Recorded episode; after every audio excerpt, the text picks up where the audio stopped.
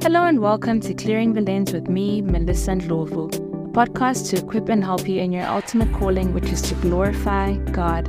I'm a newlywed, a mom, a Bible believing Christian, and a woman in corporate, and I'm so excited to be talking to you today. Today, I don't want to say much, to be honest. I am feeling very emotional. I'm feeling very frustrated. There's an element of despair that I feel as well because of what we all know happened in the last week um, in Saturday, on Saturday, where there was the attack on Israel. There's been a lot of media coverage on what's happened since that attack, on women being dragged through the streets with blood dripping down their legs, reports of women and children being kidnapped, people being raped, and obviously death and destruction all around. I want to encourage us in this episode to pray as Christians, to pray for Israel, to pray for Palestine, mm-hmm. to pray for those in authority. And when I say pray for Israel, if this was Hamas attacking India, I would say pray for India. And so I'm not saying pray for Israel because I'm a Christian and I believe that the Bible is the Word of God and because of what the Bible has to say about the nation of Israel and the history behind that. I'm saying pray for Israel because of the attack on Israel and the brutality that is being experienced by their citizens. When I say pray for Palestine, it's not because I'm trying to be neutral. It's because I acknowledge that there will be a lot of pain and destruction in the now and in the weeks to follow as Israel retaliates. When I say pray for those in authority, I had an episode on this when I spoke on the Russia, no, it wasn't the Russia Ukraine episode. It was the city of Cape Town versus Santaco episode, where I speak to how we as citizens need to pray for those in authority. That the Bible says that they are put in authority by God, and that ultimately they are there in order to enforce justice, in order to ensure that citizens live in peace. And so all these people need prayer.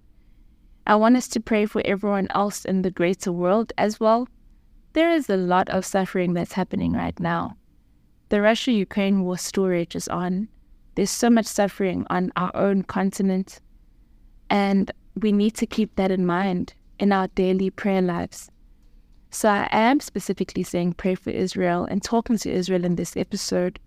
But it's not because everything else doesn't matter, but it is because it is front page news right now and another reason is that already we can start seeing divisions in the church around how to respond to this. So the online debates that I've come across are one being around whether Israel as described in the Bible or in the book of Revelation is Israel the nation or Israel being us as the now adopted sons of God by being saved as Gentiles. And I just want to say that I don't think that matters. What matters in this time is that a nation has been attacked, is that its citizens are being dragged through the streets, its women are being raped, and we need to speak out against that. We've also got the Black Lives Matter saying that they support Palestine, Palestine, Palestine. Is it Palestine or Palestine, actually? Anyways, that they support them because of the oppression that Palestinians have experienced from Israelites. And my answer to that, or my thoughts around that, are that oppression does not justify depravity. We as South Africans have our own painful history. We can look back and remember some people or read about apartheid and how black people in the country were subject to brutal, unfair, unjust laws and legislation and enforcement of those laws. If our retaliation had been to drag white people from their homes and rape their women and children, we would have been wrong, even with the oppression, even with the history. It would need to be condemned. And if someone had called for the prayer for those women, for those victims, they would not have been wrong. And so, despite our political beliefs, the lens through which we see what is right and what is wrong cannot be through our own pain and our own experiences. And I say that because right now, everything is relative. But as Christians, we actually believe that there is a moral standard. that God actually does say what is right and what is wrong. And so, regardless of the history, regardless of the politics, regardless of our own pain, regardless of our own prejudice, regardless of our own bias, we can, as Christians, pray for victims and want to see justice for them. Romans 14, verse 17 to 19 speaks to the law of liberty. And it speaks to how there are certain matters of opinion that we would have between within the church that aren't necessarily that the Bible says explicitly that one side is wrong or one side is right, right?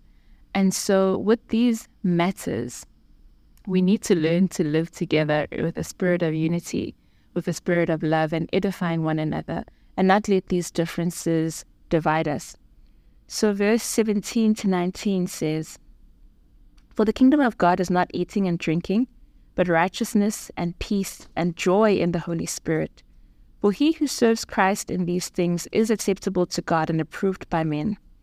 Therefore, let us pursue the things which make for peace and the things by which one may edify one another.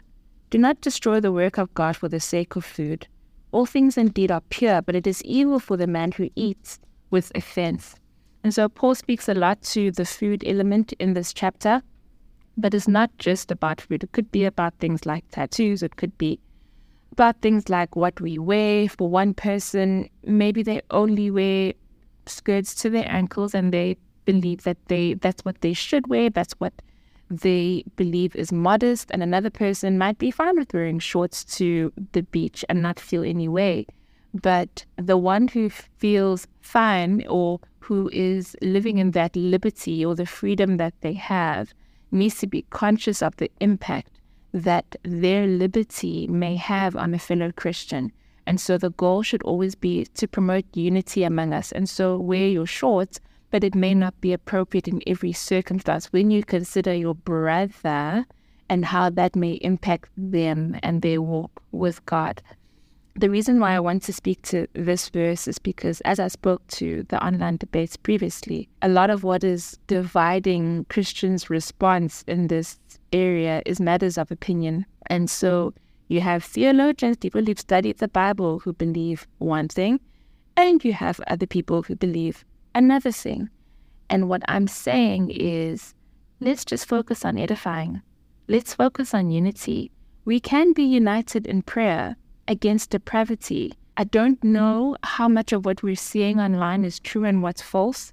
There is an account on Twitter. Let me just try find it, which speaks to it's Shayan okay, at S H A Y A N 86. Shayan 86. He's a journalist at BBC Verify. He posts videos, etc., on X, or previously known as Twitter, where he says if a post is from this actual war or if it's from something else entirely, if it's from another year, if it's if it's conspiracy, if there's any evidence of that, and so I have been following a lot of his posts as well and just seeing what, what's being reported versus what may not be true. That's just one source where you can just have a look and see if what you're seeing is true or hyperbolic and trying to get a reaction out of you. But going back to my point, let's focus on unity. We can be united in prayer in this time against what is morally wrong. Let's focus on edification. Let's pray for those in authority. Let's focus on righteousness. Let's focus on peace. Let's pray for joy. I don't know how God will work the situation out for good, but the Bible says He does. He works all things together for the good of those that love Him. There are some Christians in Israel. There are some Christians in Palestine. We need to pray for our brothers and sisters, but also non Christian Jews and non Christian Palestinians need prayer so they can hear the gospel and believe in Jesus Christ. And so at the end of all this, they can have a hope that transcends all that's going on right now. They can have a hope for eternal life and a hope for glory in the presence of God. That's all I have to say today. See you next week. Thank you so much for listening. I hope you tune in next time. If you've enjoyed this episode, please like and follow this podcast or leave us a comment. We'd love to hear from you. This is me saying goodbye and reminding you of your ultimate calling in this moment, this day, and this week to glorify God and to enjoy Him forever.